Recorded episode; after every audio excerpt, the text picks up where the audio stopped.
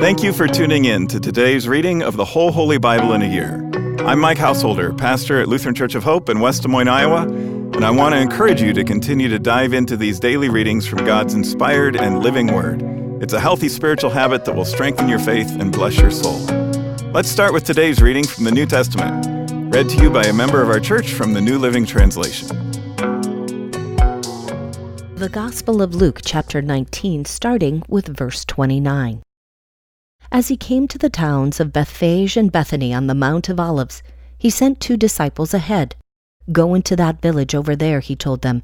As you enter it, you will see a young donkey tied there that no one has ever ridden. Untie it and bring it here.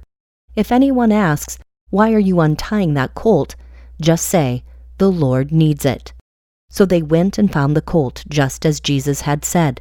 And sure enough, as they were untying it, the owners asked them, why are you untying that colt? And the disciples simply replied, The Lord needs it. So they brought the colt to Jesus and threw their garments over it for him to ride on. As he rode along, the crowd spread out their garments on the road ahead of him. When he reached the place where the road started down the Mount of Olives, all his followers began to shout and sing as they walked along, praising God for all the wonderful miracles they had seen. Blessings on the King who comes in the name of the Lord, peace in heaven and glory in highest heaven. But some of the Pharisees among the crowd said, Teacher, rebuke your followers for saying things like that. He replied, If they kept quiet, the stones along the road would burst into cheers. But as he came closer to Jerusalem, they saw the city ahead, and he began to weep. How I wish today that you of all people would understand the way to peace. But now, it is too late, and peace is hidden from your eyes. Before long, your enemies will build ramparts against your walls and encircle you and close in on you from every side. They will crush you into the ground, and your children with you. Your enemies will not leave a single stone in place, because you did not recognize it when God visited you. Then Jesus entered the temple and began to drive out the people selling animals for sacrifices. He said to them, the scriptures declare, My temple will be a house of prayer, but you have turned it into a den of thieves. After that, he taught daily in the temple. But the leading priests, the teachers of religious law, and other leaders of the people began planning how to kill him. That was our New Testament reading for today. To learn more and better understand these daily Bible readings, join us for worship at Hope on weekends, where we'll preach on the assigned readings from the previous week and tune into my weekly podcast, Pastor Mike Drop Live, for a more in depth discussion of the passages from Scripture that we're reading. Our goal isn't just that you know what the Bible says, but that you'll learn to live it out in daily life. With that in mind, let's continue now with today's Old Testament reading. 1 Samuel chapter 4, starting at verse 2. The Philistines attacked and defeated the army of Israel, killing 4,000 men. After the battle was over, the troops retreated to their camp, and the elders of Israel asked, Why did the Lord allow us to be defeated by the Philistines? Then they said, Let us bring the ark of the covenant of the Lord from Shiloh. If we carry it into battle with us, it will save us from our enemies. So they sent men to Shiloh to bring the ark of the covenant of the Lord of heaven's armies, who is enthroned between the cherubim. Hophni and Phinehas, the sons of Eli, were also there with the ark of the covenant of God.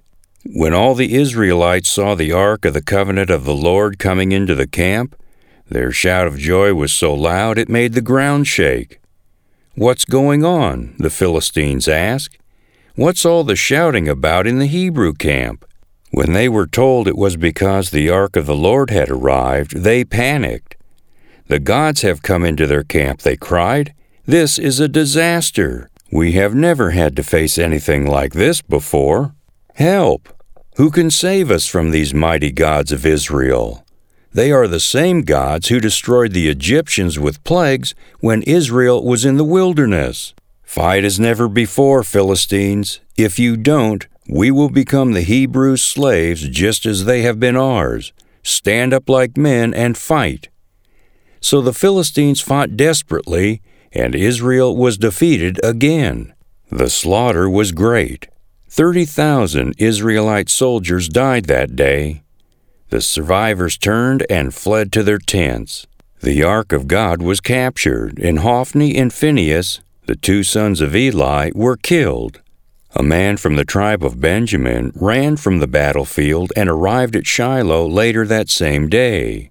He had torn his clothes and put dust on his head to show his grief. Eli was waiting beside the road to hear the news of the battle, for his heart trembled for the safety of the ark of God.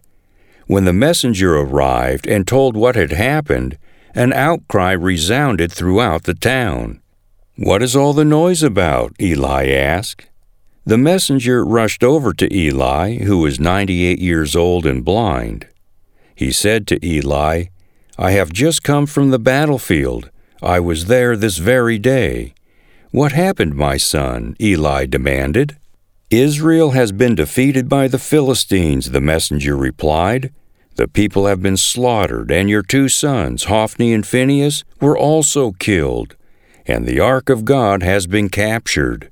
When the messenger mentioned what had happened to the ark of God, Eli fell backward from his seat beside the gate. He broke his neck and died, for he was old and overweight. He had been Israel's judge for forty years. Eli's daughter in law, the wife of Phinehas, was pregnant and near her time of delivery. When she heard that the ark of God had been captured, and that her father in law and husband were dead, she went into labor and gave birth. She died in childbirth, but before she passed away, the midwives tried to encourage her. Don't be afraid, they said. You have a baby boy but she did not answer or pay attention to them. She named the child Ichabod, which means, Where is the glory? For she said, Israel's glory is gone. She named him this because the ark of God had been captured and because her father in law and husband were dead. Then she said, The glory has departed from Israel, for the ark of God has been captured. 1 Samuel chapter 5 After the Philistines captured the ark of God, they took it from the battleground at Ebenezer to the town of Ashdod. They carried the ark of God into the temple of Dagon and placed it beside an idol of Dagon.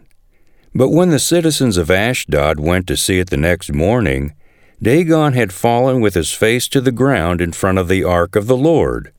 So they took Dagon and put him in his place again. But the next morning the same thing happened. Dagon had fallen face down before the ark of the Lord again. This time his head and hands were broken off and were lying in the doorway. Only the trunk of his body was left intact. That is why to this day neither the priests of Dagon nor anyone who enters the temple of Dagon in Ashdod will step on its threshold. Then the Lord's heavy hand struck the people of Ashdod and the nearby villages with a plague of tumors. When the people realized what was happening, they cried out, We can't keep the ark of the God of Israel any longer. He is against us. We will all be destroyed along with Dagon our God. So they called together the rulers of the Philistine towns and asked, what should we do with the ark of the God of Israel? The rulers discussed it and replied, Move it to the town of Gath. So they moved the ark of the God of Israel to Gath. But when the ark arrived at Gath, the Lord's heavy hand fell on its men, young and old. He struck them with a plague of tumors, and there was a great panic. So they sent the ark of God to the town of Ekron. But when the people of Ekron saw it coming, they cried out, They are bringing the ark of the God of Israel here to kill us too. The people summoned the Philistine rulers again and begged them, Please send the ark of the God of Israel back to its own country, or it will kill us all. For the deadly plague from God had already begun, and great fear was sweeping across the town. Those who didn't die were afflicted with tumors and the cry from the town rose to heaven. That concludes today's readings.